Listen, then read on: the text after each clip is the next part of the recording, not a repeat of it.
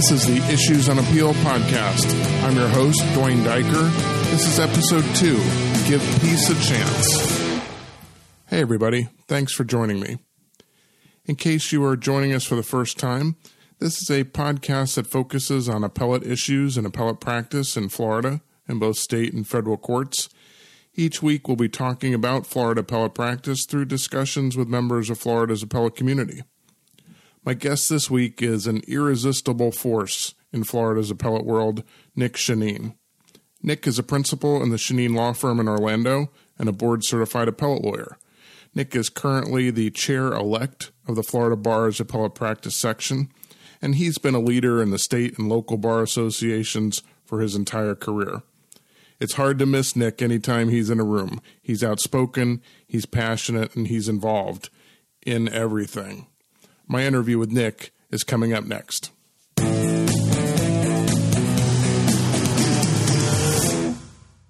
Nick Shannin, thank you for joining me on the Issues on Appeal podcast. Uh, it's my pleasure. So, Nick, we go uh, way back, right? We started the first year of law school together and have spent a couple years working together on the Florida bar. Um, I'm glad our paths recrossed to give us an opportunity to work together on so many things. Here, here, uh, from from the age when Nirvana was still uh, walking the earth and doing their things in the early '90s to uh, to here in the uh, 2018 era, it is a true true story about our reconvergence, and I'm happy to be able to to talk with you on all things appellate and mediation. Well, and that's sort of the purpose of the podcast. Over the course of a few weeks, we'll talk about a lot of different things with different people. Now, you are a board certified appellate lawyer and you practice in your own law firm with your wife, Carol. What would you say are your primary areas of appellate practice? Well, uh, I am a, uh, for being a specialist, which any board certified specialist is, I am remarkably a generalist. Uh, I uh, run the gamut of civil type appeals. So they can be commercial, construction, uh, they can be family law appeals with uh, the fund that is domestic issues, uh, personal injury appeals, uh, First Amendment stuff, and government or administrative uh, matters. So, uh, pretty much anything that can be appealed, I can and will look into or assist someone. but the the exception to all of that is I let the criminal appellate practitioners uh, have that side of the spectrum all to themselves.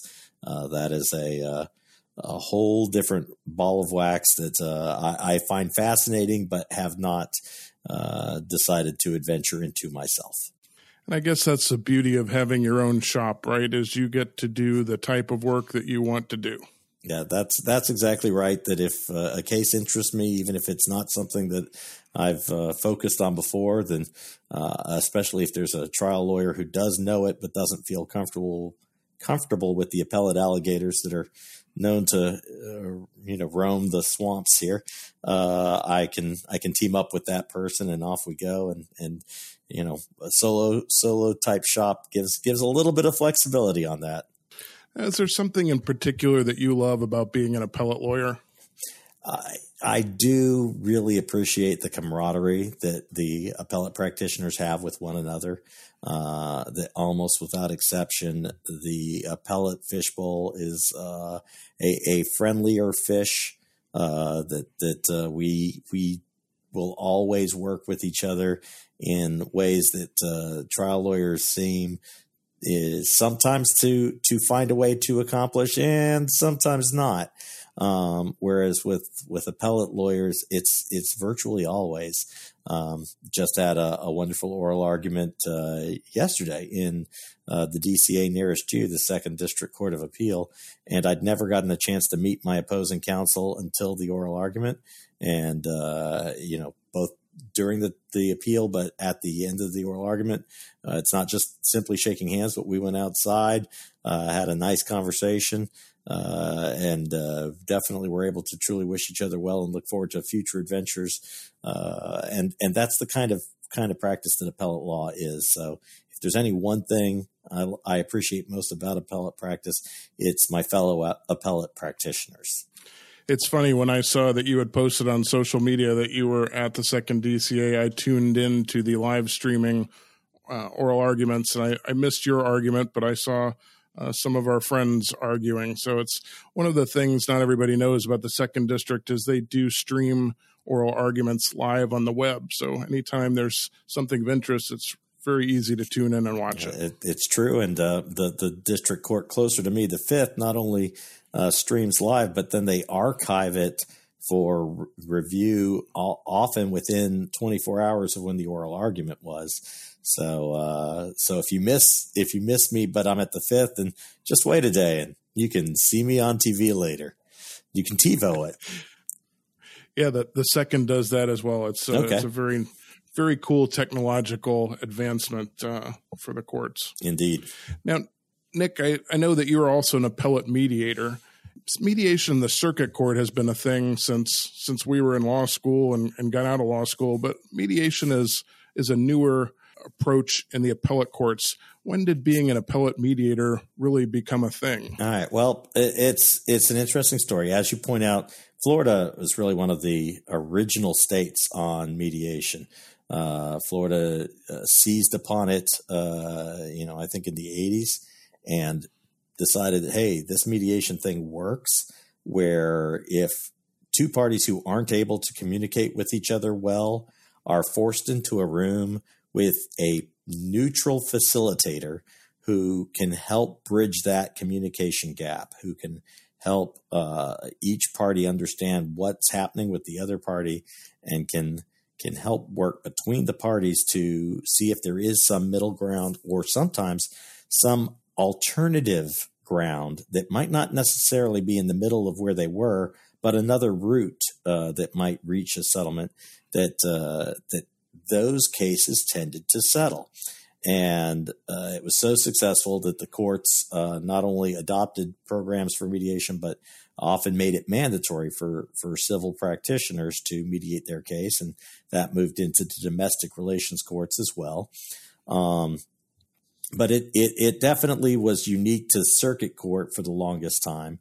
Uh, there were in the uh, late 90s and early 2000s uh, a couple of programs uh, first one by the uh, uh, Fourth District Court of Appeal that tried to start a mediation program, but theirs was a internal program only. So they had you came to the court, you used their uh, persons as mediators, and uh, that because it wasn't very flexible and uh, those mediators weren't people who had any level of familiarity with any of the attorneys it tended not to work very well. Um, the first district court of appeal had uh, a a similar setup uh, for a while, uh, but in both instances, the, the programs ultimately uh, were disbanded because they weren't receiving uh, uh, you know any level of success with resolving the cases and the costs of the program were relatively high because in both instances the courts paid for those mediators.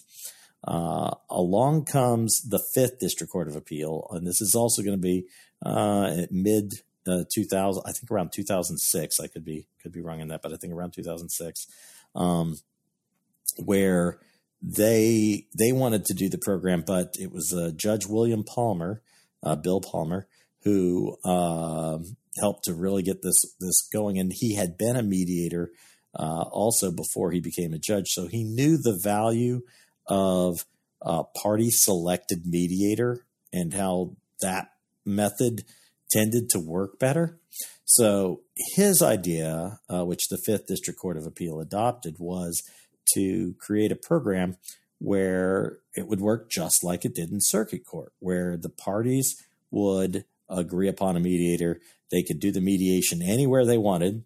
Actually, anywhere they wanted except for the courthouse. Uh, like circuit court mediations, they they, they didn't want to uh, to have the cost of of the mediators or the cost of ha- of hosting the mediations. Uh, the parties would would take care of that, but in exchange for that, the parties had the flexibility to choose whomever they wanted as a mediator and to do the mediation wherever they wanted. Um, and with appellate law, that wherever they want is actually really important uh, as we were just discussing, the, I've been in the second and, and all of the other districts too, but uh, I'll go all, all sorts of places for, for an appeal, as will you or, or any of our other fellow appellate practitioners. Um, and that means that unlike trial uh, law, where, where frequently you are in your home circuit, uh, that's where you uh, will have the largest majority of your cases if, if you're a trial lawyer. Whereas as an appellate practitioner, our practice is almost uh, you know exclusively statewide uh, because with very few exceptions, there's no particular reason why an appellate practitioner needs to uh, focus on only one district court of appeal. Um, so as a result, uh, people would have to all travel great distances to wherever the appellate courthouse had to be in the other programs. Whereas in the fifth, if I'm in Orlando and you're in Tampa and we've both got an appeal in the first district court of appeal in Tallahassee, we can agree to mediate it, say in Lakeland, uh, right between us, or at my office or your office or anywhere else that we wanted to. Uh, and that that seemingly small change made a big difference. Uh, the Fifth District Court of Appeal found immediate success with the program uh, where as much as a third of the cases that were referred to mediation would disappear. And uh, while a third doesn't sound like a, a, a great number, in as much as it means more often than not it didn't succeed, uh, but when you look at it more like a batting average, if you've got a 333 batting average, uh, yeah, yeah, you, you might be headed for the You're Hall doing of Fame. all right. Exactly. Um, and, and so any court that gets to lose a third of its cases, uh, have them disappear where they can focus on the other two thirds, that, that's a win. So now in the fifth DCA program, how do they decide what cases are referred to mediation? Okay. So, uh, and, and, I'm still talking fifth here, but at, later in the podcast, we'll, we'll talk about the, the, the, the more recent change that makes this uh, where it doesn't necessarily have to be the fifth DCA. But the, so the fifth program, um, it involved the parties would be sent a questionnaire, and that questionnaire would first have some general questions like uh, what type of case is it, what type of issues uh, are you talking about? What's your standard of review for those issues? And that's a that's a wonky question for for non practitioners. But standard of review is simply you know whether or not it's the type of question that is looked at from a purely legal perspective or whether it's one that will require the context that, that allows a judge more judicial discretion that sort of thing. I, I don't think you have to worry too much about uh, non-appellate practitioners listening to this podcast. Well, you, you, you, never know. I think, think you uh, never know, but you're, you're, but I appreciate you trying to be all inclusive. once the five star reviews get get buzzed about on on the websites, you know, and it, uh, the, the people are gonna gonna listen in just just because. So well, let me ask you one question about that questionnaire because I've had people ask me this. Uh, who sees that questionnaire other than the mediator? Does anybody else see it? Okay, so there's there's actually two parts to the questionnaire. The first part was the part that I was I was describing before I, I took myself down a rabbit hole, um, and that was the uh, the factual information about the appeal. The second part of the questionnaire is the confidential, ooh, confidential mediation uh, questionnaire, and that only has one question, and that is: Do you believe that the uh, mediation would be appropriate in this type of appeal or some something like that? And there will be two boxes: uh, one box for appropriate and one box for inappropriate, and uh, and then it says briefly explain why. Um, so that questionnaire does not get sent to the other side. That questionnaire does not get put into the court file. Instead, that questionnaire is only seen by essentially two people the clerk, who is in charge of handling the mediations, and the one uh, appellate judge who is on duty that particular week as the appellate mediation uh, judge uh, where that that much like there's a motions panel, there would be a judge who was in charge of uh, reviewing these mediation forms and helping the, to decide. Actually, not just helping decide, strict straight up deciding um, which of these cases will be referred to mediation, which won't. So the the thing that makes this program kind of unique too is that uh, you know circuit court doesn't try to weed out cases for for mediation. You you've got a circuit court case, assuming that the judicial circuit or that judge has a rule that all cases shall be mediated, then all cases shall be mediated, and that's that's the end of that story. Uh, the the fifth program they had decided that they wanted to not bother with mediation on cases where it made no sense uh, not to to have mediation. So they they had this screening program where the one clerk and the one judge would uh, go through these these uh, questionnaires and decide. The first screening would be done by the clerk, and that would be for whole categories of cases. If either side was pro se, meaning no attorney, they would not do a mediation in that case. If the type of appeal turned out to be non final or a writ of certiorari or anything unusual that wasn't a standard appeal, they, as a rule, decided those cases weren't going to be automatically referred to mediation. Um, and so then there were other types of cases, say a family law case involving child custody. Um, they generally decided that we're not going to mediate those cases either uh, because there's there's too much volatility with with children issues, and we want to move those cases quicker. So if it's a case that needs to move quickly, we're not going to slow it down with a mediation. Uh, but other than those automatic outs, then it was up to the judge to decide whether or not the case should go to a, a mediation. And that's where the other questions come in. Uh, the judge might decide, okay, this looks like it's a summary judgment issue with a pure issue of law, and the party is saying that they really want a legal opinion on this important question. Well, okay, we're not going to mediate that case because they are looking for a legal decision. They're not as worried about the win and the loss on the particular cases. They are wanting the opinion. If that's the case, the mediator's never going to get anywhere because they, they, they, they want to play this out. Uh, so that would be the role of the judge to help to screen out the ones that, that are not set up well for a, a mediation.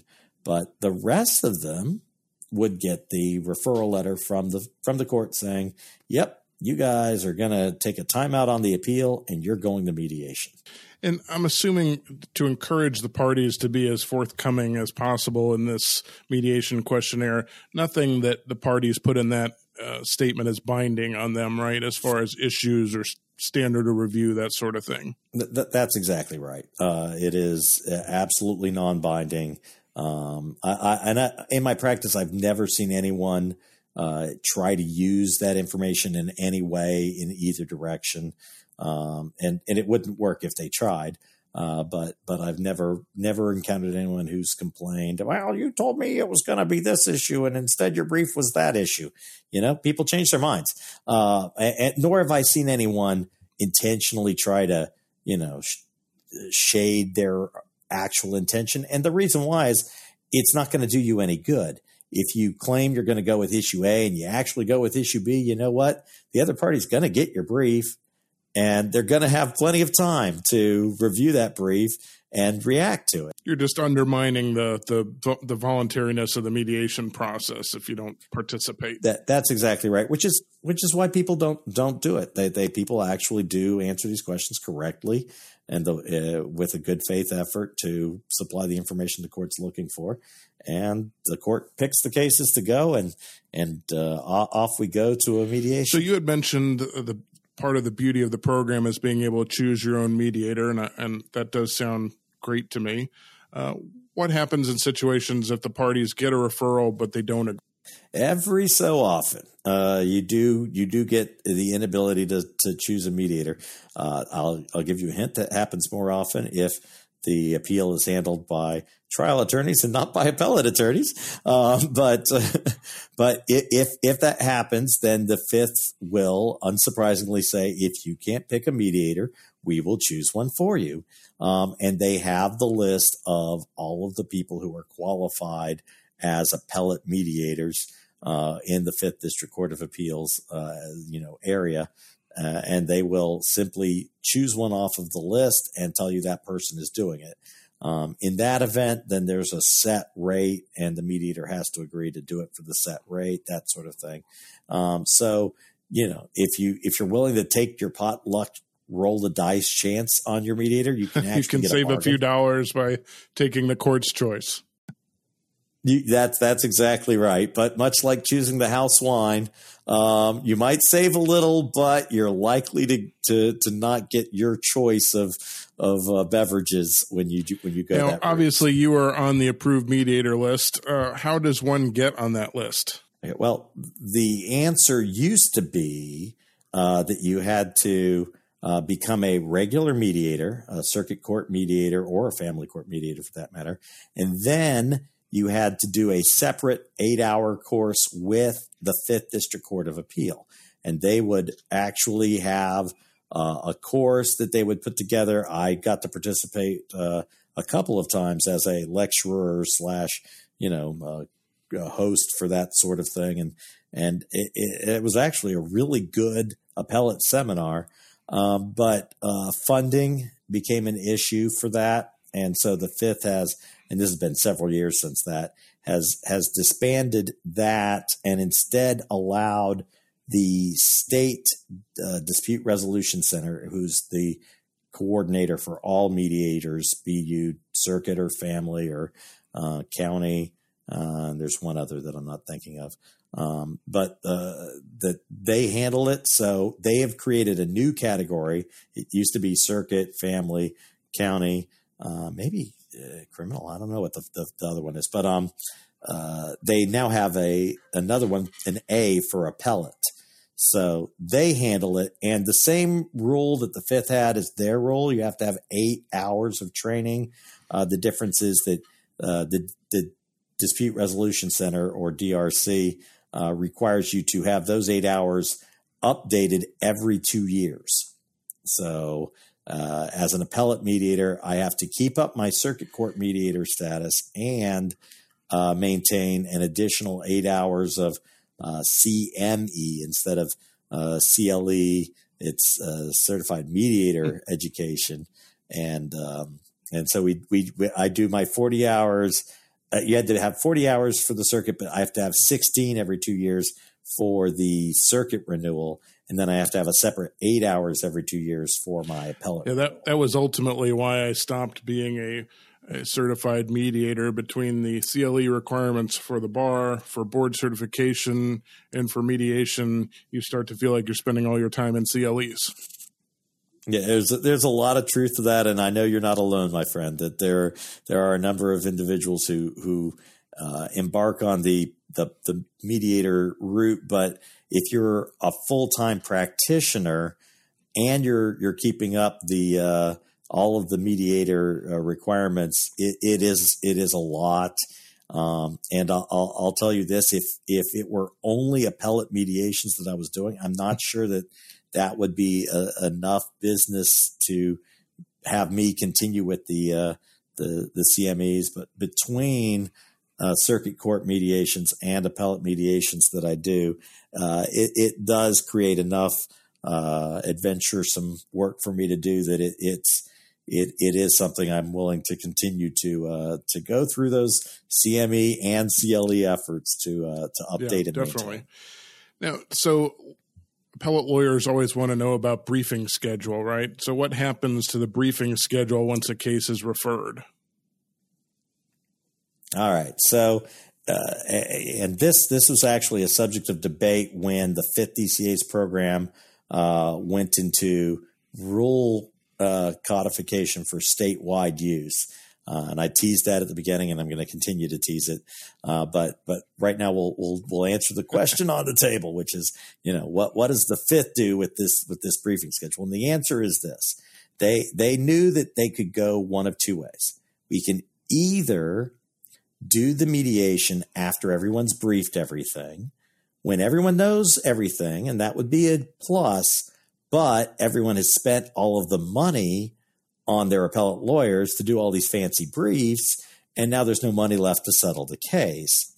Or we can do it at the beginning. And you might not know as much about what the appeal is going to be about, but nobody has sunk a lot of costs in, so you're not already pot committed. You haven't shoved your your your stack of chips into the middle of the table, and now there's no point in settling because you can't. They're all out there. Um, so that that was that was the the either or that the fifth looked at, and they chose chose the or. They chose to do the option where uh, it comes at the beginning, and when I say the beginning, it is at the very beginning. So here's the way this works: that referral letter comes from the court, and that referral letter is a a timeout that they they they put the yeah. I'm, I'm showing your your listeners right now the vertical hand underneath the horizontal hand with the T for the let the record reflect. Um, let, let, the record so reflect. So so that's that's what happens. The big timeout happens where not only does it freeze the briefing schedule, but it also comes in normally just before even the the earliest parts of the other parts of the appeal would have to happen. Your directions to the clerk, your designation to the reporter. Uh, these ministerial acts are also frozen in time, and it's important that they are because even even with the cost savings of you're not writing briefs yet, if you went through the costs of ordering the the uh, the record to be uh, created by the clerk and ordering the transcripts to be prepared, um, that can be thousands and thousands of dollars too. Uh, so they they decided if we're gonna if we're gonna go with this strategy, let's do it right, and we're gonna end it so, uh, so, so that there are no costs being incurred by these practitioners other than whatever their attorney is charging to uh, prepare for and attend a mediation. So that is the answer to the question is that it happens at the very beginning and that it stops the clock uh, such that nobody's anything is due until after the mediation. And once once the mediation ends, then if it ends unsuccessfully, uh, they will send a letter out from the court that says, "All right, we understand that it ended in an, in an impasse. Uh, uh, the parties are to resume the, their briefing uh, effective the date of this letter." So, uh, so you basically you restart it all then. Uh, so you lose nothing of your time at all because you went to mediation. Well, that's great. I mean, uh, cost is always a factor, right? Clients uh, are always concerned about those things, and rightfully so. So that, that makes a lot of sense to me.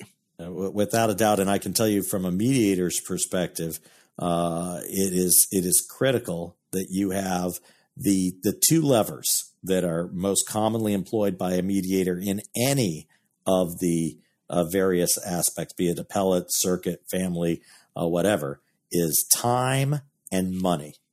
That every every moment that you're spending on litigation is time that isn't being used in either helping to raise your kids or build your business or do whatever it is that you you would like to do with your life um, and money every moment that you're spending on litigation is spending on litigation so if if we've already sunk time and money into the appeal that those levers aren't there for the mediator to press uh, he might be able to press on some other other buttons, but uh, the two biggest, easiest, and most important levers. Let me ask you a little bit about that, about leverage that the mediator has, because one of the issues with appellate mediation seems to be motivating the appellee to do something. Right? I mean, as appellate advocates, we presumably sure. told our our clients uh, how strongly the odds are in their favor as an appellee.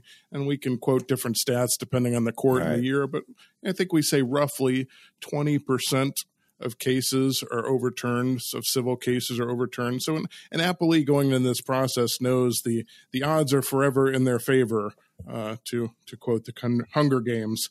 How do you, how, how can I as an advocate and how can you as a mediator help get an appellee moving towards – you know some type of mediated resolution. Uh, and, and and without a doubt, that is there, there's a reason to start with why appellate mediations are are happy at a thirty percent success rate, whereas in circuit mediations, uh, you want your success rate to be be notably higher than that. Um, knowing who has already won below uh, absolutely does impact the likelihood of of success on an appellate mediation. So, for the first thing we have to do is just be realistic that it it, it, it is sometimes hard to overcome the absolute the appellee's belief that they are going to prevail because as you stated that there's an 80% plus chance on straight statistics that they will prevail uh, on the appeal. However um, the the the mediator has several tools to bring the appellee back to the table um, and and the first two of those those are the two tools I talked about time and money. Yes it might might be true that you may at the end of the day get that uh, uh, affirmance, maybe a per curiam affirmed opinion, but what is it going to cost you to get it? How much do you have to spend uh, on your attorney to get that that affirmance? How much time do you have to spend? What what's happening in the year or year and a half that you have to wait for that? Uh, you know, so time and money remain viable tools but in addition to those, and this is why when you choose an appellate mediator, you want to you want to use a mediator who actually understands appeals as opposed to um, you know and now i'm going to take another side side side trip here. Part of the reason i got into mediation at all was you know right as the new uh, fifth district court of appeal appellate mediation venture started the only mediators that were available were the tried and true, exact same mediators that we had all been using for our circuit court cases. And I'd been a circuit court practitioner too. I, I did both litigation and appeals at that point. And there were there were mediators I, I absolutely loved, who I knew were very good at their craft. Um, and so, absolutely, when the appeals started to come in and the appellate mediations started to come in, I would choose those same mediators who had signed up and gotten through the fifth program. And I found that that by and large most of them hadn't a clue how to really address the issues in an appellate mediation. Um, that they they didn't understand uh, the nuanced issues uh, regarding the different types of appeals. They didn't uh, know how the different standards of review could affect the likelihood of success or or, or lack thereof. Um, they definitely didn't understand uh, how the opinion itself could be something that could be a negative, even if you win it for certain parties. Um, there, there were there were lots of things that that they they weren't being able to appropriately communicate to my client, or more importantly, weren't able to convey when I would try to explain it to them to the other side. Uh, so so I decided, okay, well, you know, sometimes if you want something done right, you got to do it yourself. So that that that was that was when I did it back in 2006. I was like, I, am going to go ahead and become a mediator, um, and I did it for the exclusive purpose then of of doing these appellate mediations, where I could I could use my appellate knowledge to help uh, resolve these types of cases. Um, and and so back to your original question, that was the side trip. Um, that uh, so things that the mediator can do to help break the appellee away from their insistence that I've got this at least four fifths chance of, of prevailing right from the word go is to to discuss the types of cases that go into that statistic. That okay, it's true that a lot of cases, uh, you know, it might be higher than eighty percent, um, are are affirmed, but of those cases, a lot of them are criminal cases. A lot of them are uh, are are pro se filing cases. A lot of them are uh, cases that had a full trial, and the jury is going to get more discretion than this case, which, you know, if, assuming that this is this kind of case where it's a summary judgment, where it's a pure legal ruling and it's going to have a de novo standard of review. Uh, these are the kind of cases that do have a considerably higher uh, chance of reversal and uh, and so you've got to you know the appellate mediator can explain to that party why it is that the the level of risk is uh, considerably greater than uh, what the the simple raw statistics might otherwise show. And, and, those are all reasons why it's so important to have an appellate mediator who is an appellate uh, practitioner who understands the, the, the differences in the types of cases that are affirmed and and can sort of put more color to that. You know, that sounds like a great statistic when you hear it cold, but when you really start to consider all the things that go into uh, a reversal as opposed to an affirmance, uh, there's there's still a lot more to think about, a lot for an experienced appellate mediator to work with. That that is all exactly right, and uh, and that's why it is that it is important that these appellate uh, mediators, if they're not appellate practitioners, at least get this eight hours of training in every two years, um, where they can they can have these these concepts uh, you know taught to them. But if you can have someone who either is or at least has been an appellate practitioner, uh, where they really understand and and have uh, swum in this particular fishbowl that's going to be what you'd like to choose to give yourself the highest chance of well, success. Nick, now you're convincing me that I want to be an appellate mediator again.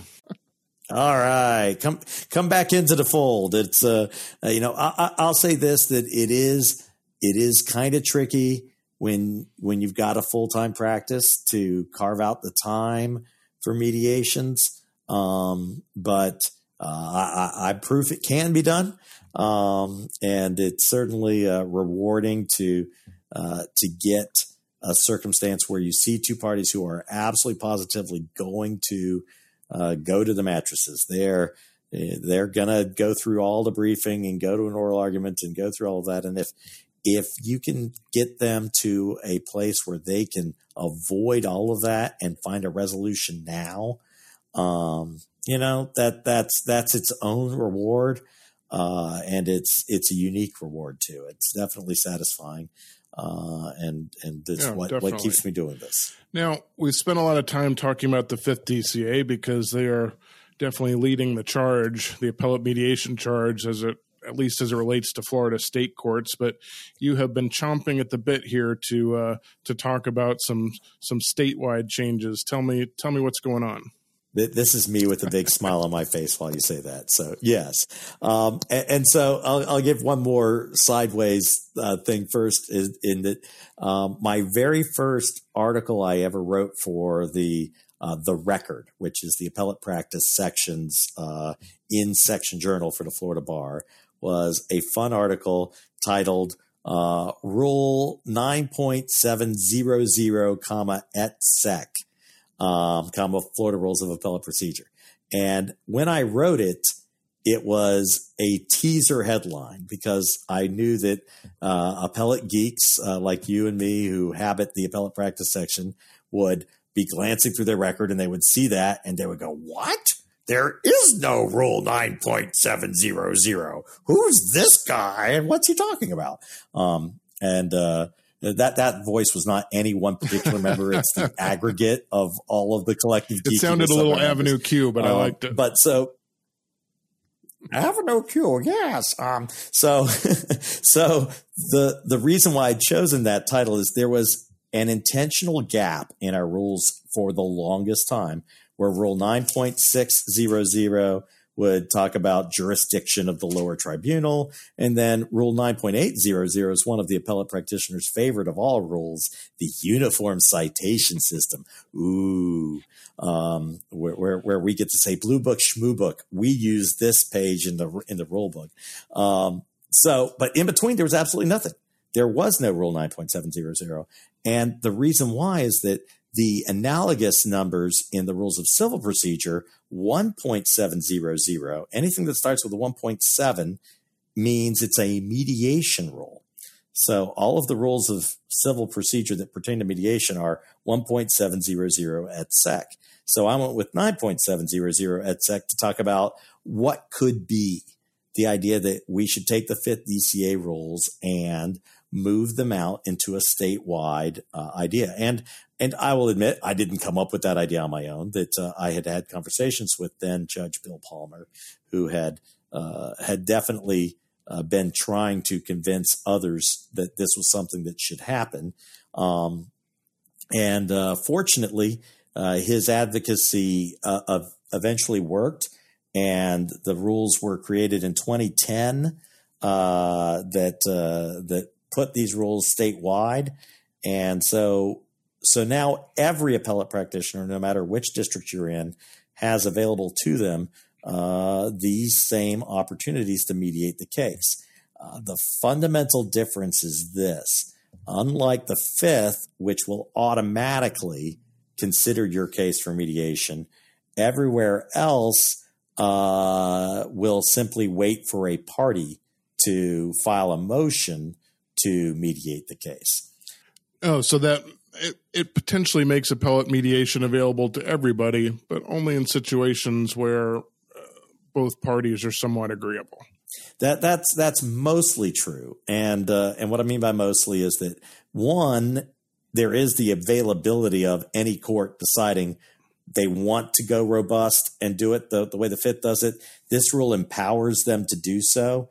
Uh, that the, the rule is 9700B referral, which says the court, upon its own motion or upon the motion of a party, may refer a case to mediation. So if if you know the the second DCA said we, we do want to start doing this, they could. They they could they could decide to do it, and this rule gives them that ability to do that. But even without the court doing it, it is possible for a party to ask for a case to be mediated, even without the other side agreeing to it, um, because the rule makes it clear that uh, the motion from the party needs to contain a certificate telling us whether or not the other side agrees, objects, or or something else. Um, and so the fact that they bothered to specify that means that they they have contemplated it doesn't need to be an agreed to motion. Um, now, obviously, if one of two parties objects to it being mediated, the odds of a successful mediation. It's not a recipe for success if someone's being dragged there against their will, right? That that that, that is exactly right. But having said that, this is this is a fun statistic from at least the earlier days of, of the fifth district's uh, pilot program, and that is this. So I told you how each party will get a chance to check a box, appropriate and inappropriate. So obviously, uh, anytime where both parties check the appropriate box, then the fifth would would would stop their review right there and say, all right, you know, if both parties think it's appropriate to send this to a mediation, let's send it to a mediation. Um, but of the cases that settled, they broke it down. The that was the highest category of cases settled was was clearly where both parties checked the box yes. The second highest category of cases that settled, ironically, was where both parties checked the box no. Where both parties said, "Ah, this case will never settle. I'm not. I don't want it to go to a mediation."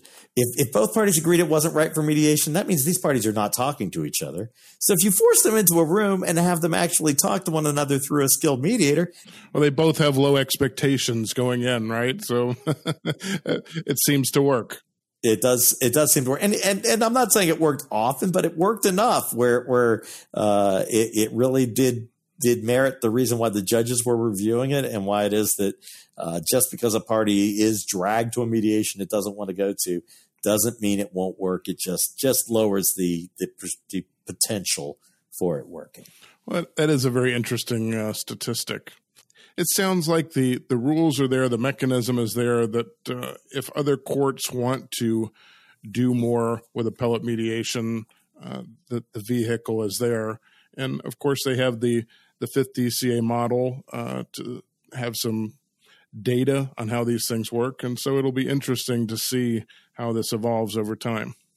Agreed that uh, I, I, I am hopeful that some other district courts of appeal might adopt a, a fifth district style uh, program, but even without it, I would encourage practitioners everywhere to uh, consider the appellate option. I have I have had other practitioners inside of our particular appellate practice section uh, group who have uh, have used me or others that I know to to to do an appellate mediation. Um, I myself am in the next couple of days filing a motion in the second DCA, and agreed to motion to employ an appellate mediation in a case. Um, and uh, I need to select a mediator for that, actually. Uh, but uh, but the, um, the the the process does work, and uh, the more the practitioners use it, the more it will grow uh, in the other districts. So, absolutely positively, uh, remember that the rule exists, and just because you're not in the, the fifth doesn't mean that mediation can't be a successful tool for your litigation. And we should just briefly mention that the, the Federal 11th Circuit also has a mediation program that they have had for quite some time. And interestingly, their program is more like the what you described as sort of the failed programs of other DCAs, right? They have completely internal program with internal mediators. They pay the costs, and it's uh, it's quite different.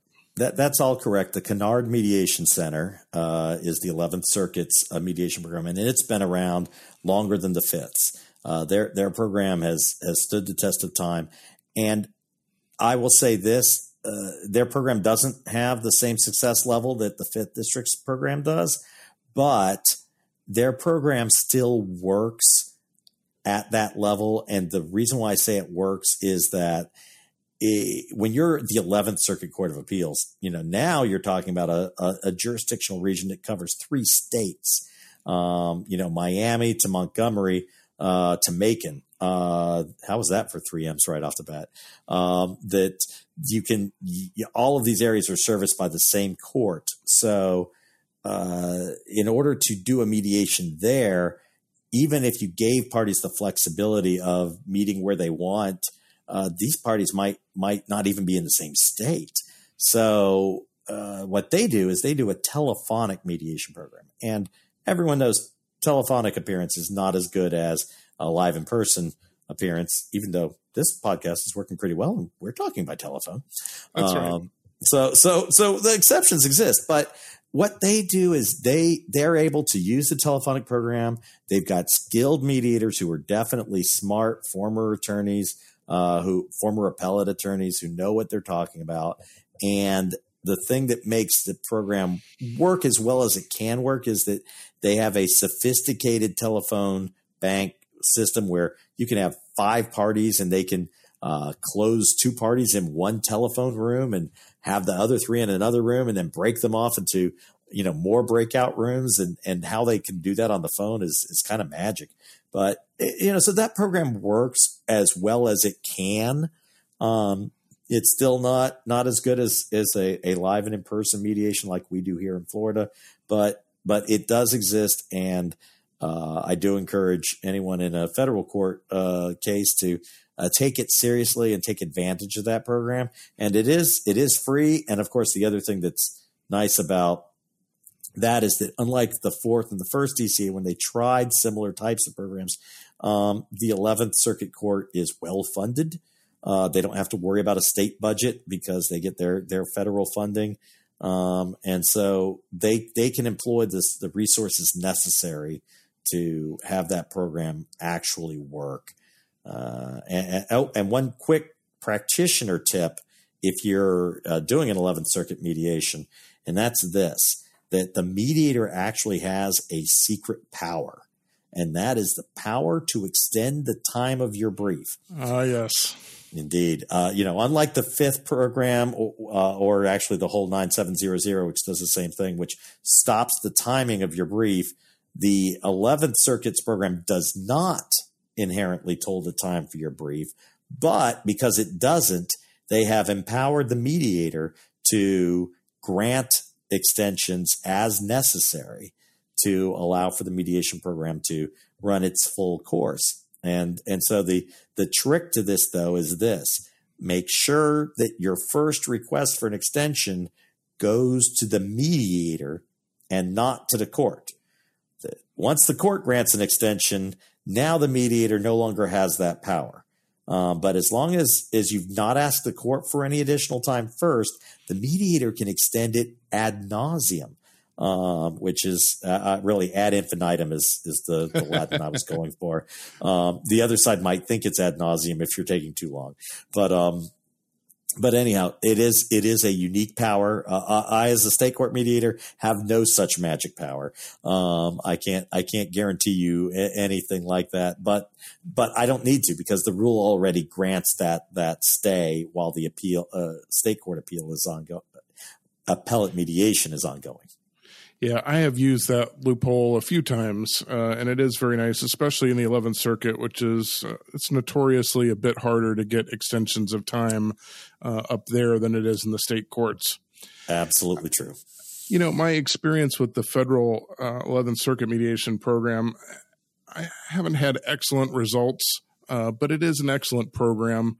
I agree with you that the phone system that they have is integral to being able to do telephonic mediations. That's it's just fantastic. But uh, I, I think the thing about the federal program is because they they provide a mediator, uh, they pay the mediator, and you do it by telephone. It doesn't require any travel by your clients. It's so much less investment of time and money that the fact that it may not be as effective is is easier to take right? Because you're not investing a lot into the program. And, and if it and if it works out uh, and sometimes obviously it does that's fantastic. But at least it's not it's not super burdensome. You know when you start yeah, weighing exactly. the, when you start weighing the cost versus the benefit it's a little easier to take. Right. It, it is it is relatively painless. And uh, you know everyone can just do it from their offices. And it, you know it, it, it might have a, a, a small percentage chance of working, but even a small percentage is still better than no percentage. And and yeah, if nothing else, it gets the parties communicating, which can can can always be good later down the road. So so yeah, I, I do again encourage part, parties to those mediations to to try to uh, to put put real wheels in motion because uh, it's always good to get a resolution. But uh, yeah, that that's exactly right. It's it's low risk, low reward, and it, it works out though. So Nick, I have a couple here short answer kind of shotgun questions for you. Uh, uh, lightning round. Bring lightning it. round. I'm going to try and ask some of our guests here to see if we can get a little bit, um, a little bit of interesting information out of you. Some, some controversial, maybe in a not so serious way, and and some not. So, absolutely. I am ready. Oxford comma, yes or no? Absolutely yes. Of course. And we know that in some cases legally required, right? I, I, it, yeah, the, the, the two strippers, comma, JFK, comma, and Stalin. Um, you know, that sentence, you look it up, Google it, you'll see, you'll see what I'm talking about. It, the Oxford comma is clearly required. After a period, one space or two? Oh, death to monospacers. Two spaces after a period. So saith me. Totally agree. Case yeah. names underlining or italics? Uh, I'm an italics guy. Uh, I get the underlining, but I'm an italics guy. Uh, me too. I I think there's been some studies that show that underlined text, you know, that the readability is much less. I, I don't care that's, for it. I think that's a throwback that's exactly to right. uh, throwback to manual typewriters only. I agree. Westlaw or Lexis?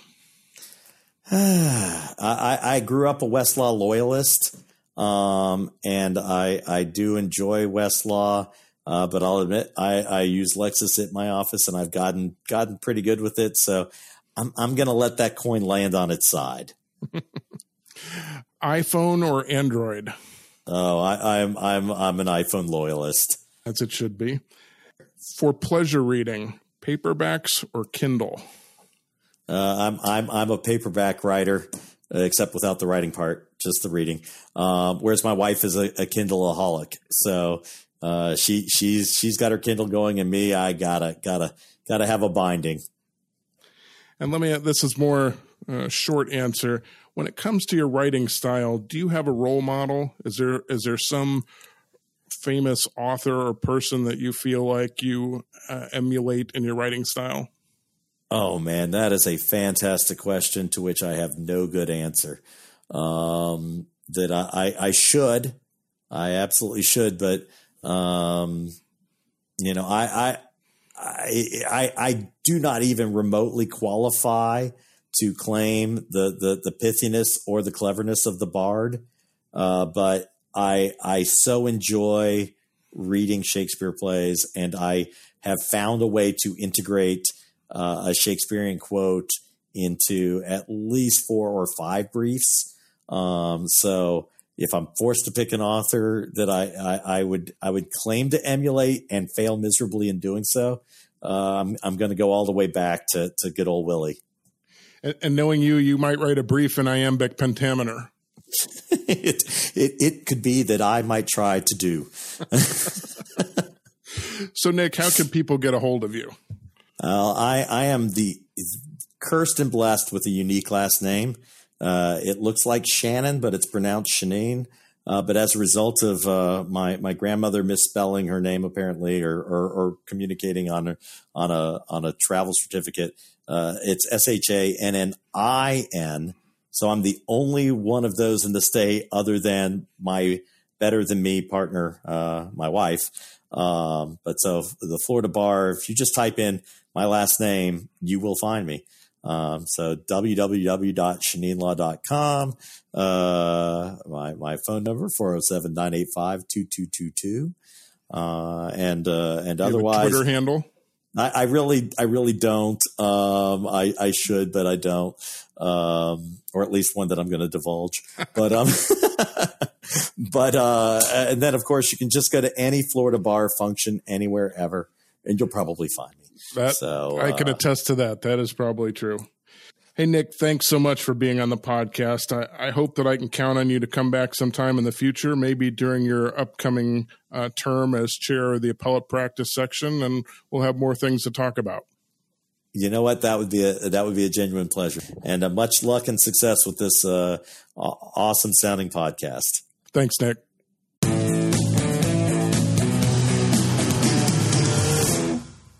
All right. Many thanks to Nick for taking time to be a guest on the Issues on Appeal podcast. As I tell you every week, please remember that podcasts are never legal advice. Nothing that I say or my guests say should ever be interpreted as legal advice for any particular situation. That being said, if you're a lawyer who needs the help of an appellate lawyer, I'm happy to try and help. You can contact me at Issues on Appeal on Twitter or at my professional email, D-D-A-I-K-E-R at shumaker.com. My contact information is always in the show notes, which are available in your podcast player. Please keep listening and be a part of the show. I've got another great guest and another great interview coming up in the next episode. And as always, thank you for considering this week's Issues on Appeal.